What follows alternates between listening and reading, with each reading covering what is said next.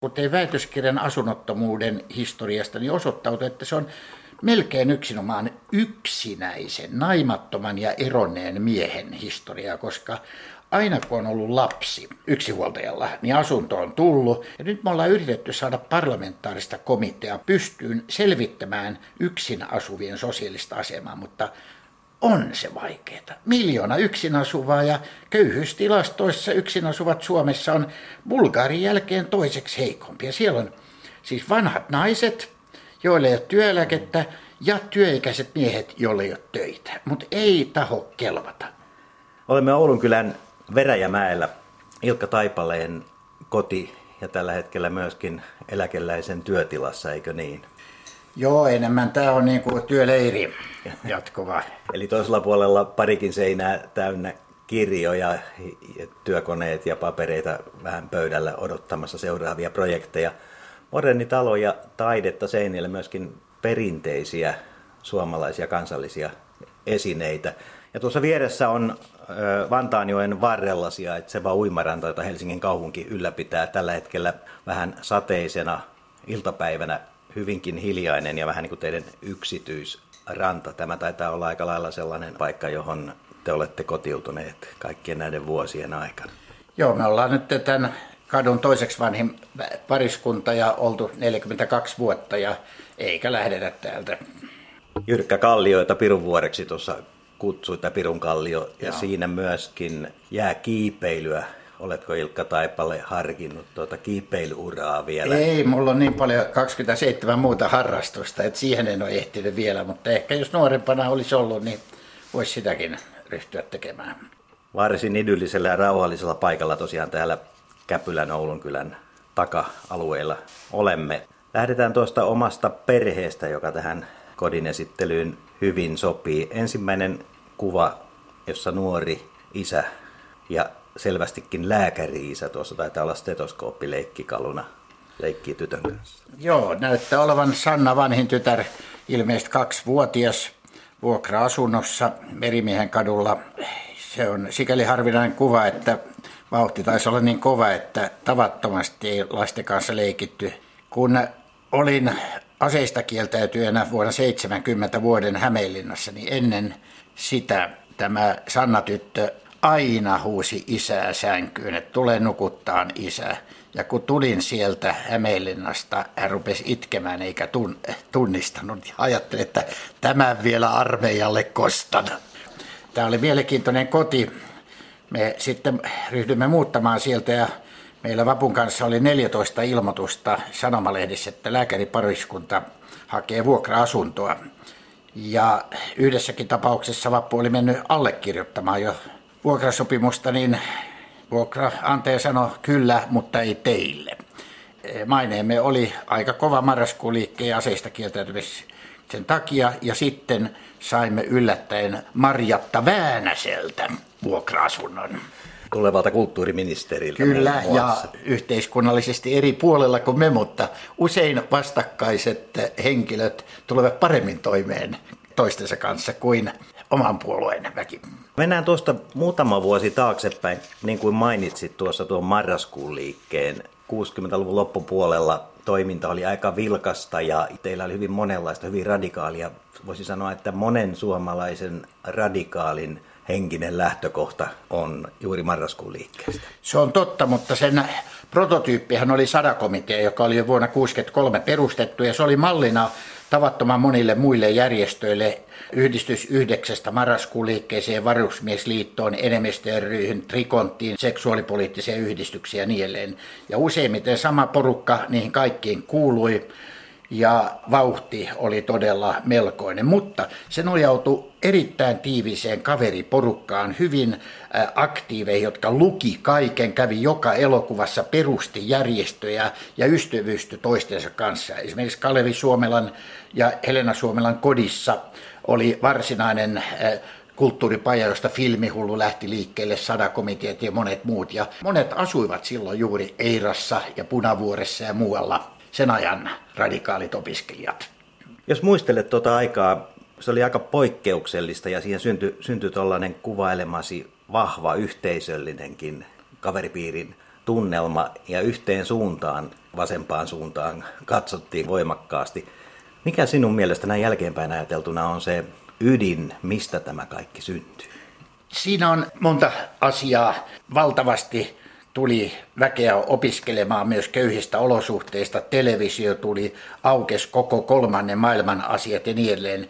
Ja sitten tietysti 66 vaalivoitto vasemmistolla, jossa tavoitteena oli suuret yhteiskunnalliset uudistukset, maksuton kansallinen terveyspalvelut, peruskoulu kaikille – Vapaa-aborttikin tuli siinä sivussa vuonna 70, mutta oli myös ominaista, että tehtiin operatiivista työtä. Jos otettiin yksi kalja, niin silloin piti tulla yksi idea, joka toteutettiin. Ja silloin oli helppo soittaa virkamiehille, jopa ministerille sanoa, että nyt olisi hyvä idea, laitetaan toimeen. Niin oli toimeksipanoa heti, eikä koko ajan selitä, että tämä on niin vaikeaa, ei tätä voi tehdä. Niin kuin tällä hetkellä.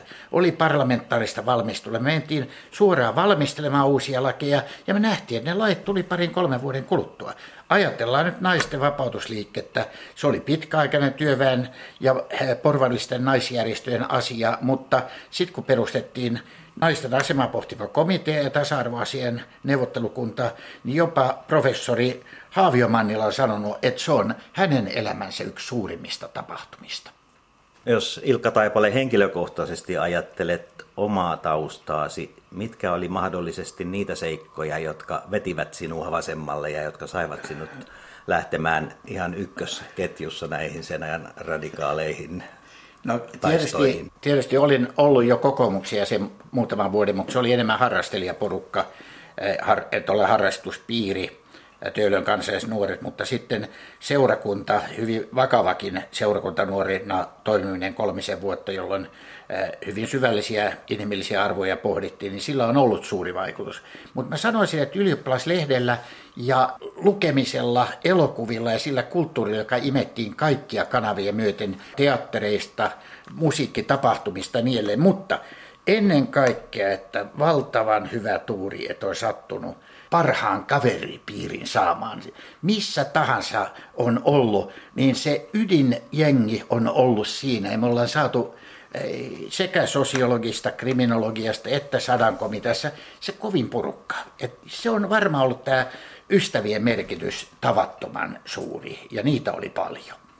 No entä mikä tuolloin, miten kuvaisit puolisosi vapputaipaleen merkitystä ja, ja, ja minkälaista teidän, teidän no, yhteinen kyllä. liitto ja, ja, ja dialogia no, me, näinä vuosina ollut?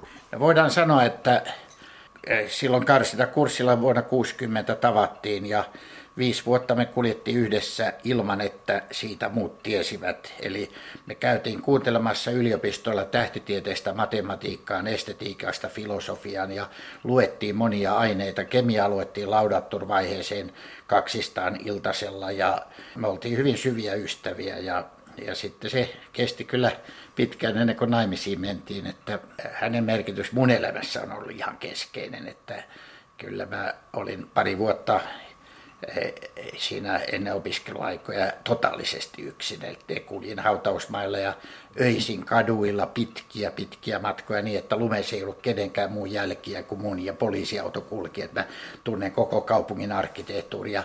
Se oli aika julmaa kautta eh, niin kuin jälkikäteen ajateltuna ja äiti pelkäsi, että mä sairastun skitsofreniaankin jopa, että se oli niin kuin, varmaan he pelkäsivät.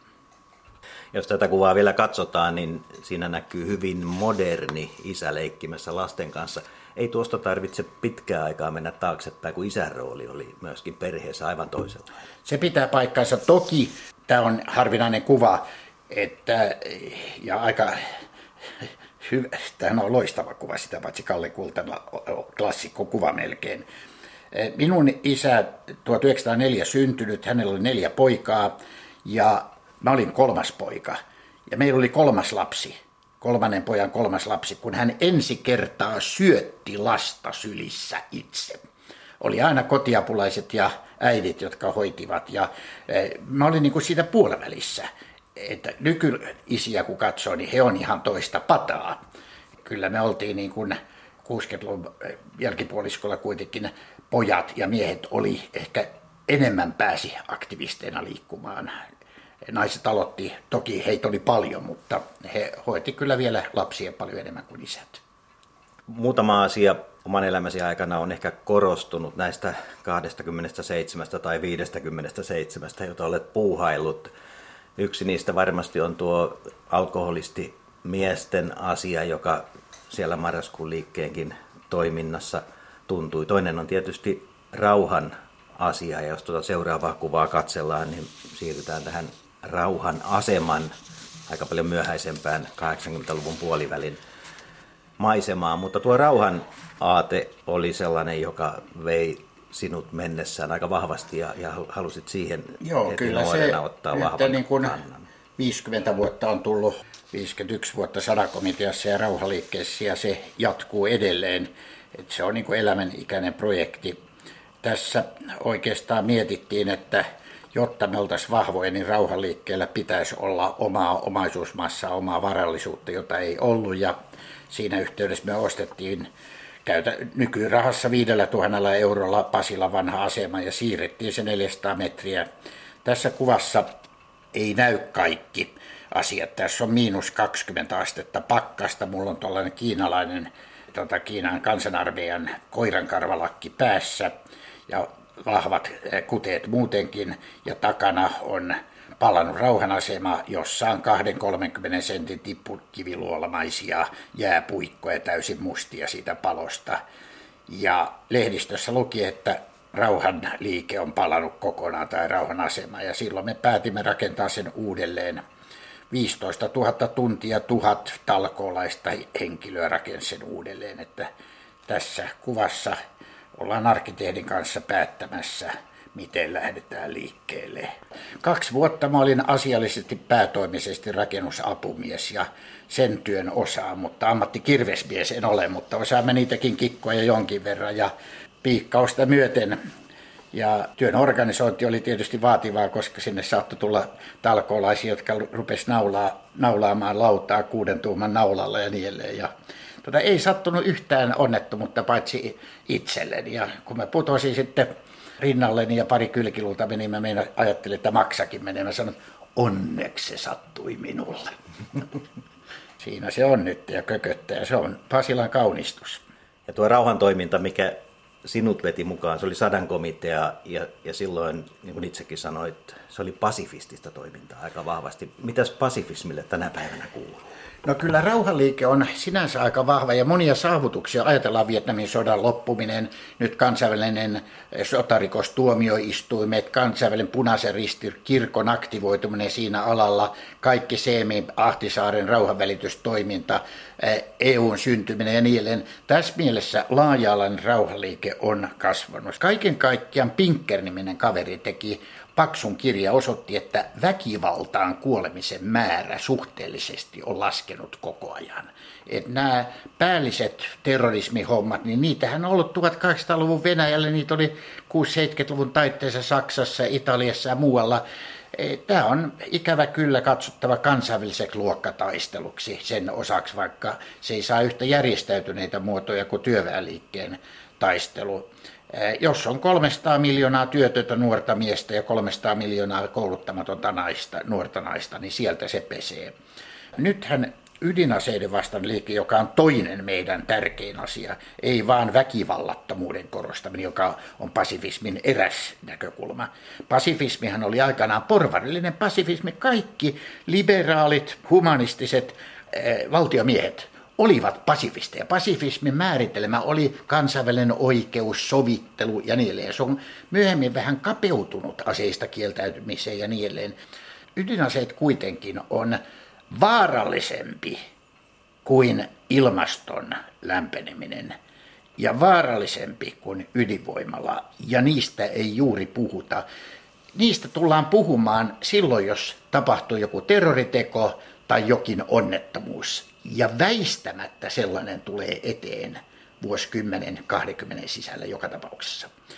Pelkkä rajoitettu ydinsota Intia ja Pakistanin välillä 50 atomipommia aiheuttaisi noin kahden miljardin ihmisen kuoleman koko maailmassa nälkään, viljan puutteeseen ja kulkutautiin.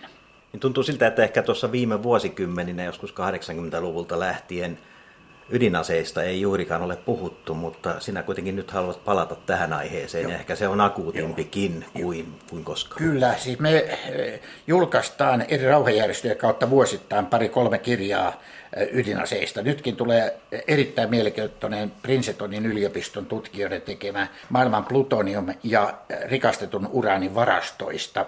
Ja lisäksi äsken tuli Hiroshiman ensimmäisen pormestarin oma elämänkerta, jossa hän ei kerro pommista, vaan miten ruoka jaettiin, vaatteet jaettiin, asunnot jaettiin, asunnottomuus jaettiin sodan jälkeen ja miten tyhjä kaupunki rakennettiin ilman rahaa rauhan kaupungiksi.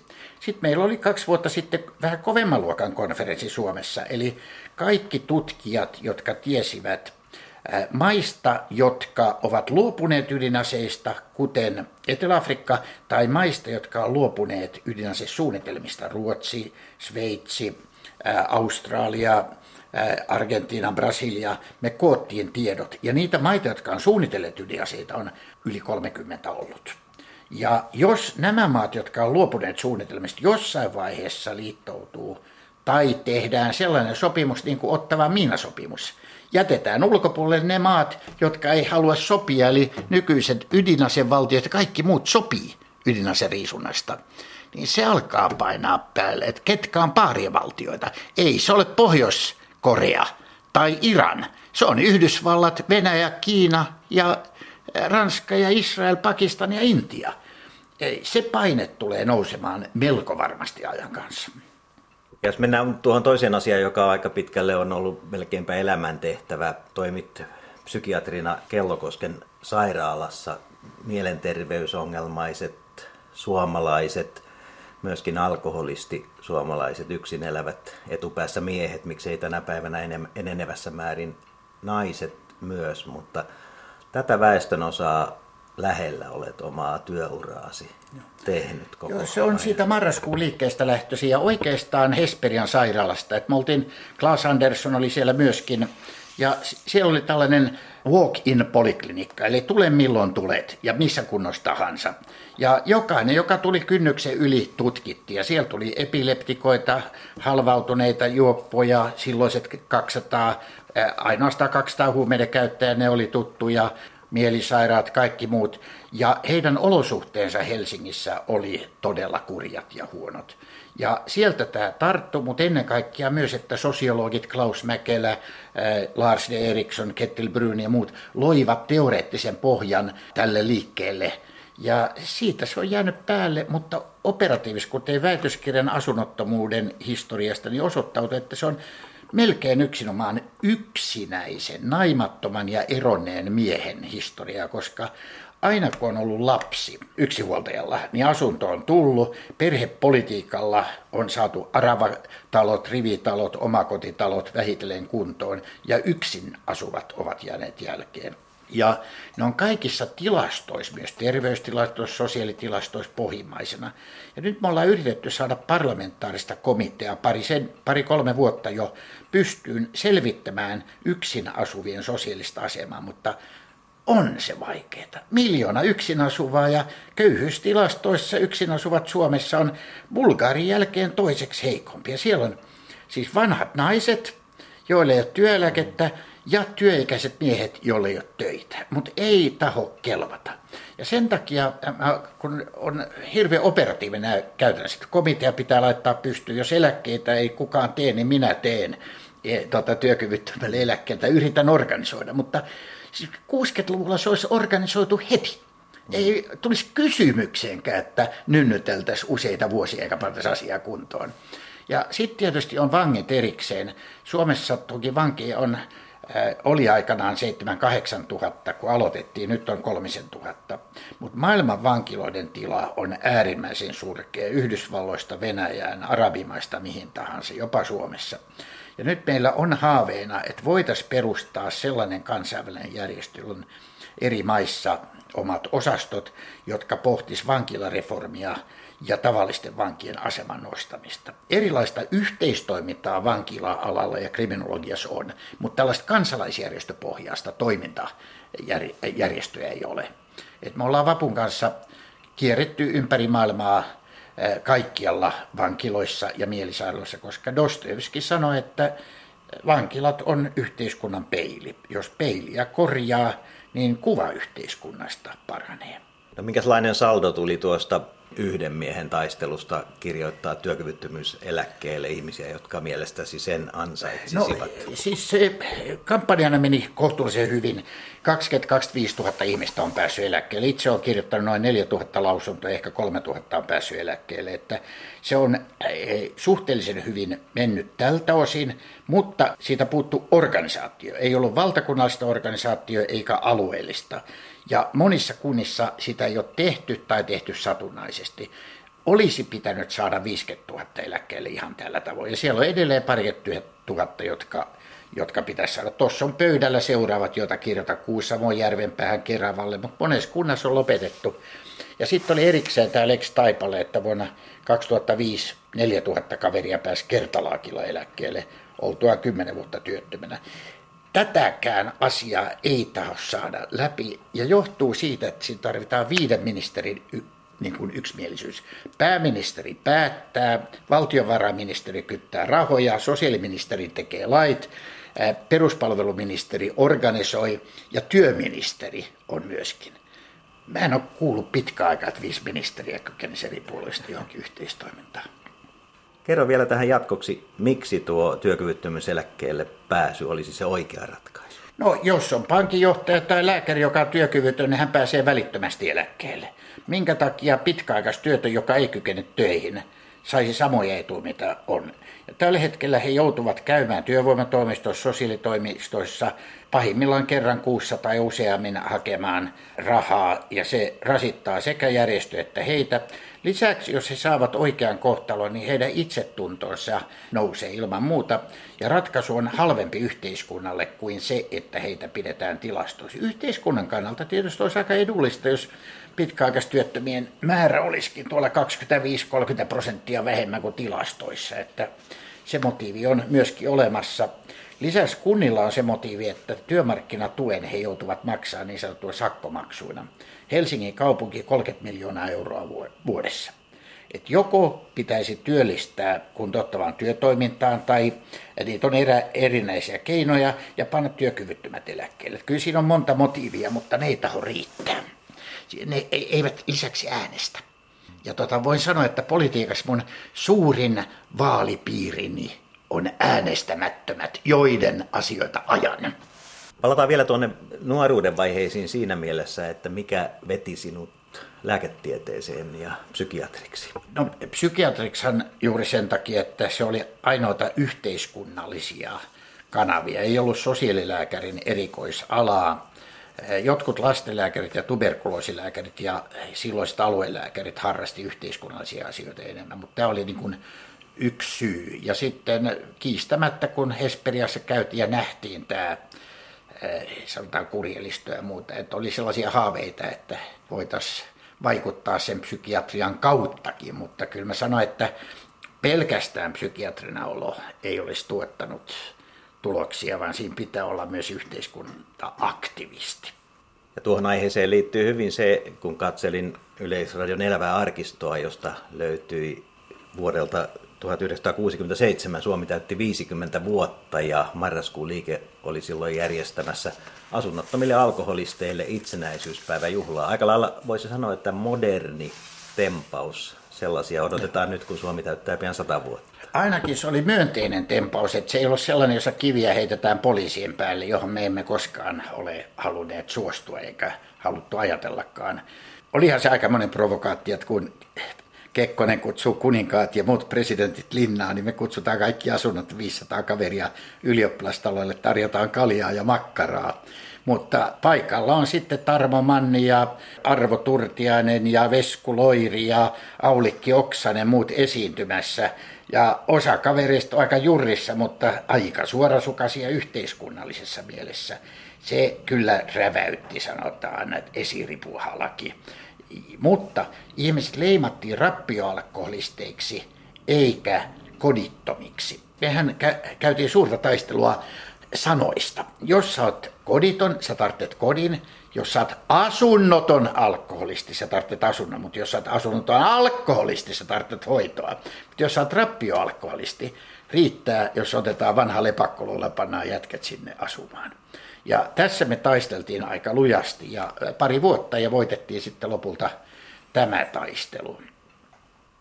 Ja tämä kuusi kuvaa ohjelma ja näitä kuvia voi katsoa myöskin Ylen nettisivuilta ohjelman sivulta yle.fi kautta kuusi kuvaa. Ja seuraavaa erityisesti, jos ei ole nähnyt, niin kannattaa mennä katsomaan. Siinä on tällainen suomalainen uros, sama henkilö, joka vieressäni istuu painit rikoissa tässä on aika vitsikkäitä taustoja, mutta tuo paini on sitten ihan totta siinä mielessä, että se on sinulle Ilkka Taipale läheinen laji. No mä kouluaikana painin Helsingin painimiehessä. En ollut mitenkään kovaluokan kaveri. Tulin kolmanneksi erässä kilpailussa, jossa oli kolme osallistujaa. Mutta tota, se oli sama paikka, jossa Jussari ja Peltoniemi ja monet Suomen mestarit oli painimassa. Ja samassa salissa oli Helsingin poliisivoimailijat myöskin. Se oli mielenkiintoinen laji ja kyllä multa edelleen niskalenkki lähtee. Ja se on hyvin väkivallaton muoto, mutta itse kuvahan on eh, sellainen, jossa eh, Vapun kanssa oltiin oltu 30 vuotta naimisissa ja päätin teettää hänelle salaa poikakalenterin. Ja huippuluokan valokuva ja Magi Viljanen otti sitten Kellokosken sairaala tiloissa ja täällä kotona 13 kuvaa joka kuukaudelle ja tämä taitaa olla lokakuulta. Siinä on sitten pahvinen luuranko vieressä ja se vaan osoittaa, että jos mun kanssa ryppyilee, niin miten käy. Ja tarina sitten jatkuu vielä, että tosin nyrkkelyn kautta. Eli, eli Mätäjoen festareille toi Kari Varvikko oli järjestämässä nyrkkiluottelua Toni Halme ja mun välillä. Ja Toni oli eduskunnassa ja mä sitten kysäsin, että lyötkö kovaa, niin hän sanoi, että ei, kyllä hän on volttareita vetänyt. Ja mä olin ajatellut ottaa sellaiset metrin kokoiset nyrkkelyhanskat, joiden taakse mä piiloudun. Ja sitten mä tota, kysäsin varmuuden vuoksi, että kun mä en ole nyrkkely, mutta mä oon painenut, että, ja nosti hänet y- ilmaan, ja hän on 140 kiloa. No siinähän taivutetaan taakse ja mennään vähän kumaraan ja sanoo, että ei painia, nyrkkely vaan. No sitten hän ei tullut paikalle, mutta mä olin laskenut, että sehän on enemmän suunsoittoa ja siinä, sitä mä hallitsen melkein yhtä hyvin kuin hänkin. Ja oli sitten treenannut 15 minuutin suunsoitto osuuden siihen ja hän ei tullut paikalle sattuneesta syystä ja mm-hmm. tuhat ihmistä katsomassa. Ja mä joudun näyttämään, miten sille olisi käynyt, jos se olisi tullut ja tota, niin kuin kertoo tarinoita. Ja kyllä sitä hiki tosiaan tuli, kun joutui pomppimaan ja ilmaa huitelemaan ja kertomaan. Mutta tota, tämä oli hauska. Nämä oli viimeiset painittelikoot, mitä Järvenpäistä löytyi. Se oli myös painipitäjä, niin kuin Kellokoski niin ikään, että nythän se taitaa olla tuolla Pohjanmaalla vielä suosiossa oleva laji. Sitä paitsi se on väkivalta, mä itse pidä potkulajeista, että ihmisiä potkitaan, koska se on levinnyt, vaikka moni sanoo, että siinä ei tahallaan potkita, mutta se tapa on levinnyt kaduille asti.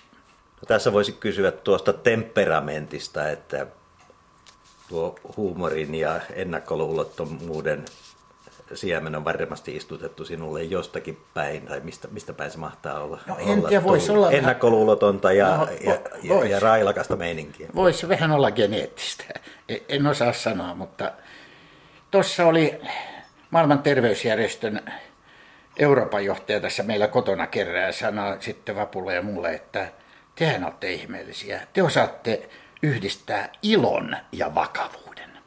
Ja mä luulen, että se on, että pelkkä sellainen huuhaa ilo, ilonpito ei sovellu yleensäkään 60-lukulaisille. Että kyllä siinä aina jokin ydin täytyy olla itse asiapuolella. No seuraava kuva johdattaakin meitä tuonne asiapuolelle. Puhutaan sinun puolueesta, SDPstä, mutta tässä kuvassa olet jälleen kerran, voisi ehkä näin sanoa, yhden miehen jonkinlaisessa taistelussa jotakin vastaan. Otsikko kuuluu Paavo Lipponen, SDP ja minä. Se on surullinen tarina, jonka tahdon kertoa. YK julisti maailman vuosituhatohjelma vuonna 2000, että maailmasta on köyhyys puolitettava vuoteen 2015. Se olisi saatu aikaan siihen aikaan miljardilla suurin piirtein. Me annamme kolmen miljardin verohelpotukset. Ja mä sitten tarjosin puolueelle, että mä voisin kirjoittaa ohjelman köyhyyden puolittamisesta ja teinkin sen sitten Jutta Urpilaisen kanssa sopimalla 31 ehdotusta.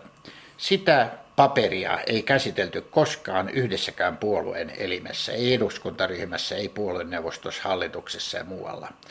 No sen verran se suututti, että jaoin sen parissa puoluekokouksessa kaikille jäsenille ja kahdesta muustakin syystä liittyen myös tähän työkyvyttömät eläkkeelle projektiin sanoin, että pidänpä puolueen jäsenkirjaa hyllyllä tässä muutamia kuukausia. Ja sitten oli tämä puoluekokous 2011, 2012 kesälläkö se oli. Ja päätin, että en sinne mene istumaan sisälle, vaan ulos pitämään mielenosoitusta ja vuokrasin Pekka Niskalta tuollaisen nostolavan. En ajatellut 30 metriä korkeita, sieltä olisi pitänyt megafonilla huutaa, vaikka mun ääni kantaa kyllä senaatin torikin ylitte, vaan tuollaisen 14 metriä. Siinä oli mielenosoitus köyhyys puolitettava Suomessa. No puolue ei antanut sitten minulle sähköä ollenkaan, joten en voinut ottaa sähkökäyttöistä nosturia, vaan polttomoottorikäyttöisen nosturin. No kuulijoina oli sitten ainoastaan puolueen tupakoitsijat, koska tota, ne joutui ulos tulemaan ja Jutta Urpilainen piti samaan aikaan esittelemään sisäpuolella ja siinäpä hän sitten pidi sitä mielenosoitusta lehdessä sitten luki, että ei yksi pääsky kesää tee. Mutta siitä se Sosten puolueen alamäki sitten alkoi. Ja itse jutun otsakkeena tietysti on piruuttaa tuo Paavo Lipponen SDP ja minä, niin kertomus kuin Paavo, mutta oikeastaan pyyspuolueeseen ja sitten ehdokkaaksi myöhemmin vielä, niin tota, juttu loppuu siihen, että miksi tämä otsake jutussa. Sainpahan Paavo Lipposen ja muutkin ihmiset lukemaan jutun. No minkälainen tuo poliittinen suhde puolueeseen tällä hetkellä on? Onko se edelleenkin vähän tuollainen no, etäinen vai onko se lämmennyt? No mä oon käytännössä Helsingin valtuustossa ja tuolla Hussin hallituksessa. Tämä muuten ei ole ensimmäinen mielenosoitus puolueen homma. Silloin kun mielisairaiden hoitomaksut oli puolitoista kertaa suuremmat kuin heidän eläkkeensä, niin olimme Jussi Särkelän kanssa syömälakossa eduskunnan, kuntaliiton talon ja SDPn puoluekonttori edessä. Varmasti ensimmäinen mielenosoitus kautta aikojen sostenpuolueen edessä. Ja saimme sen hoitomaksut puolitettua. Siinä Paavo Lipposella oli suuri rooli, että hän ymmärsi asian.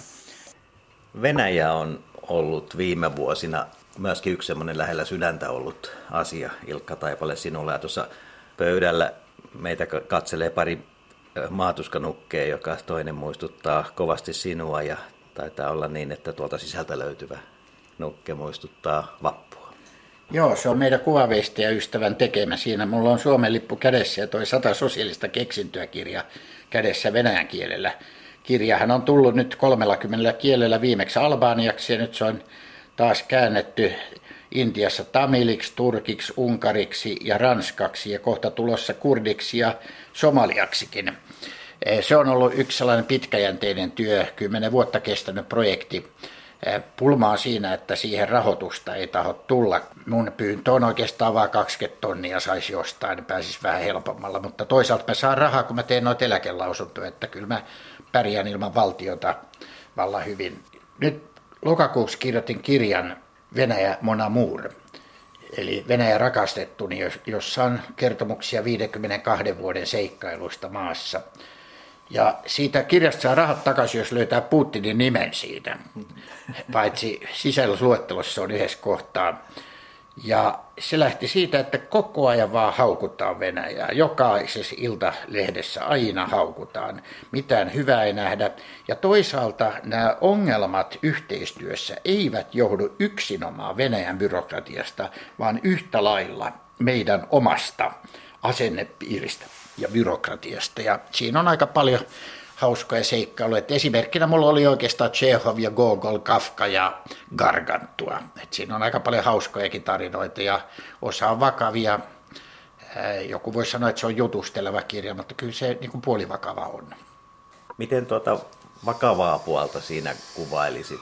Minkälaisella missiolla olet Venäjän puolesta liikkeellä? Hyvin monipuolisella oikeastaan, että mehän ollaan Itämerikeskus säätiö perustettiin ja Kelkoske Itämerikeskus toimi 20 vuotta. Käynnistettiin projektit kaikkien lähialueiden ja suomalaisugrilaisten alueiden kulttuurimatkaoppaiden teosta, josta vielä pari tulee ulos. Hantimansista, Mari Mordvasta ja Pihkova Novgorodista. Kari Välimäen toimesta käynnistyi sieltä keskuksen kautta kaikkien sosiaali- ja terveysalan kansalaisjärjestöjen yhteistoiminta, vankilayhteistoimintaa meillä oli ja myöskin käännettiin varsin paljon kirjoja venäjäksi eri puolilta. Vakavia yrityksiä oli saada tänne myös samanlainen kuin Fulbright ja Asla stipendiaattijärjestelmä, jonka eh, Yhdysvalloissa perustettiin. Sen avulla koko Suomen tiede nousi ja monet poliitikot, Lipponen ja Aura mukaan lukien ovat olleet tällä stipendillä. Jos Venäjä olisi maksanut velkoja, olisi pantu tällä stipendirahasto pystyyn ja otettu meidän laboratorioihin esimerkiksi 300 miestä ja naista vuosittain tänne. Meillä olisi ylisukupolvisia ystäviä, mutta se ei mennyt läpi. Yliopistot olisivat olleet valtavan innostuneita. Paljon on ollut yrityksiä ja ainakin siltä pohjalta on jäänyt paljon ystäviä, että viime viikonlopullakin kävimme Pietarissa, asuimme kuvaveisten ystävämme pariskunnan kotona. He häipy kodistaan pois ja antoi koko kodin meille ja niin edelleen. Jos saisit sanoa ja saatkin sanoa, mitä meidän suomalaisten tänä päivänä tuosta mutkikkaasta isosta naapurista pitäisi tänä päivänä ajatella, mihin Venäjä oikeasti on menossa? No, sitä ei kukaan tiedä, mutta yksi asia on, että niin Venäjä ei pidä pelätä. Meillä on ollut talvisota ja se riittää. Meillä on raja tuossa välissä, meillä on Mannerheimin linja ja Kekkosen linja. Parasta pitää ystävälliset välit ja olla rauhassa eikä hötkyillä. Ja oma kantani tietysti, ja onneksi väestöenemmistö kantaa, että NATOon ei mennä. Että tota, mitä asiaa Venäjällä olisi ensimmäisenä hyökätä tänne? Ei siitä mitään tule. Mä katson, että Venäjällä on kaksi suurta vikaa. Toinen on se, että alueille ei ole annettu riittävää kansainvä- ei siis kansallista ja kansainvälistä liikkumavaraa. Jos sitä olisi ollut, niin Arkangel, Murmansk, Petroskoi, Pietari, Kaliningrad, Pihkova ja Novgorod olisivat ei ihan länsimaisella tasolla, mutta aivan toisessa tilanteessa. Arkangelin rikkaudet, jos Arkangel saisi käyttää olla suoraan yhteydessä, lentoyhteydet olisi niin edelleen. Tämä on toinen asia. Toinen asia on ilman muuta yliopistot jos yliopistoihin panostettaisiin siellä paljon enemmän, eikä rikkaiden lapset me Lontooseen tota, kauppakorkeakouluihin bisnestä opiskelemaan, niin se on toinen seikka. Et ei, se, että pitää pysyvää sotataloutta yllä, se ei nosta kansaa. Se nostaa kyllä tota, johtajien nokkaa samassa mielessä kuin de Gaulle. Ja sitten mennään kohti viidettä kuvaa, ja näitä kuvia voitte siis katsoa yle.fi kautta kuusi kuvaa sivuilta netistä.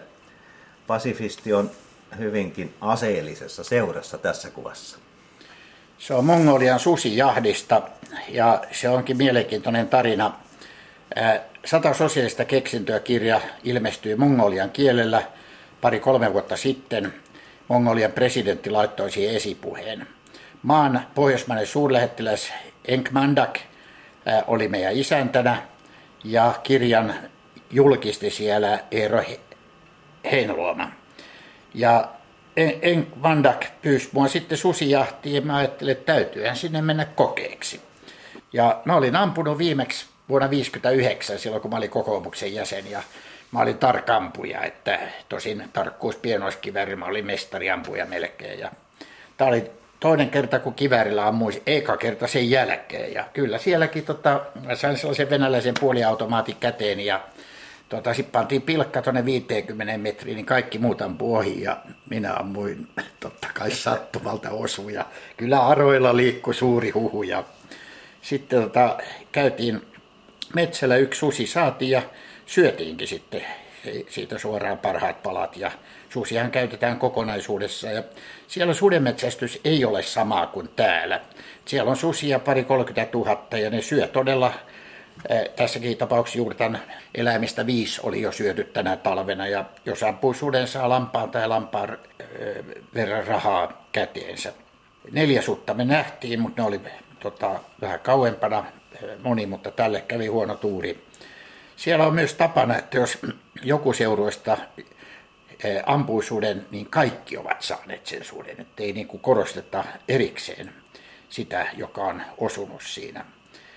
Ja tämänkään matkan tarkoituksena ei ollut pelkästään susijahti, vaan jatkaa Mongolian ja Suomen välisen yhteistoiminnan kehittämistä. Ja meillä nyt niitä projekteja sitten on neljä, viisi, joista ei nyt vielä puhuta, mutta esimerkiksi sinne lähti jo savusaunan piirustukset, kun ne haluaa eri puolille savusaunoja ja niille, mutta se on pienempi asia. Ja se on varakas maa, joka tahtoo erittäin paljon kontaktia muualle kuin, kuin Kiinaan ja Venäjälle, joiden ympäröimä se on. Mutta kehottaisi kaikkia menee Mongolian turisteen, etenkin kesäkaudella Kalaan, kombinautiomaan tai minne tahansa. on halpa ja mielenkiintoinen maa ja ystävällinen. Me olemme täällä Veräjämäessä, jossa tuossa aivan ikkunoista aukeaa uimaranta, kiipeilykallio ja kaunis suomalainen, vähän puistomainen metsä. Mitä ympäristö, luonto, maisema sinulle merkitsee Ilkka Taipale? No, mä sanon, että ihmisillä on viisi kieltä, jolla puhuu toisilleen ja ne on puhekieli, kirjoitettu kieli, elekieli eli ruumiin kieli, miten me elehditään ja näytetään. Sitten on ympäristön kieli ja tekojen kieli. Ja laittamalla ympäristö kauniiksi, kun tulee vieraita, osoitetaan arvostusta. Mä aina katson ne kaksi takapihaa, onko se kunnossa, jos se on kunnossa, etupihan kunnossa. Jos sairaalan puutarhan kunnossa, leikkaussali on kunnossa. Ja samahan on vessojen kohdalla, ainakin naapurimaissamme. Että jos ne on kunnossa, niin on muutkin asiat kunnossa. Ja tota, tämän merkitys, puutarhaterapian merkitys sairaaloissa, arboreettumien, kaiken sen merkitys tulee korostumaan entistä enemmän. Ja se välillä oli vähän ahdettu maarakoon, ainakin laitosten osalta. Sama kuin mä oon Hussin taidetoimikunnan puheenjohtaja, niin me yritämme saada Hussin sairaalat uudelleen kauniiksi. Kirkot, joissa vihitään – haudataan tai kastetaan ihmisiä. On tehty kauniiksi niitä tilanteita varten, mutta sairaaloissa kuollaan, synnytään, kärsitään, iloitaan, niin ne on tehty vähän niin kuin bakteereita varten että, tai niitä vastaan. Ja nyt meillä on aika laaja projekti yrittää koko maassa saada sairaalatkin kukoistamaan ja, ja niin kuin lähemmäksi luontoa myöskin. Ja jos katsot eteenpäin, aika moni projekti on tässä tullut jo mainituksikin, mutta onko Mongolian Venäjän jälkeen joku suunta sellainen, mihin energiaasi ja, ja sitä sisäistä paloasi haluaisit vielä suunnata? Kyllä ne menee näissä vanhoissa uomissa, että tämä sata sosiaalista keksintöä kirja vie meitä ympäri maailmaa edelleenkin. Ja lisäksi Vappu on eh, Help Age International johtokunnassa, että kuljemme myös vanhojen ihmisten asialla. Tämä vankilaprojekti edelleen on kesken. Suomessa yksin asuvien projekti, jota yritämme myös kansainvälisesti eteenpäin ovat kesken. Ja mitä tulee kirjoitustöihin, niin eh, ehkä mä kirjoitan lääkäritoiminnastani ja lääketieteellisestä toiminnasta ja kellokoskista kirjan, mutta ei pidä luvata. Tuossa mä vahingossa lupasin tuolle määräajan ja se oli mahdollista vaan, että vappu istumme edessä ja sanoi, että et me vessaan, sulla on kirjoitettava. Ei mitään kahvia juoda nyt, kirjoita vaan. Et se tuli määräaikaan valmiiksi, mutta ne on aika työtelijätä sitten. No sitten on aika katsoa mielikuvituksessa siihen kuudenteen kuvaan.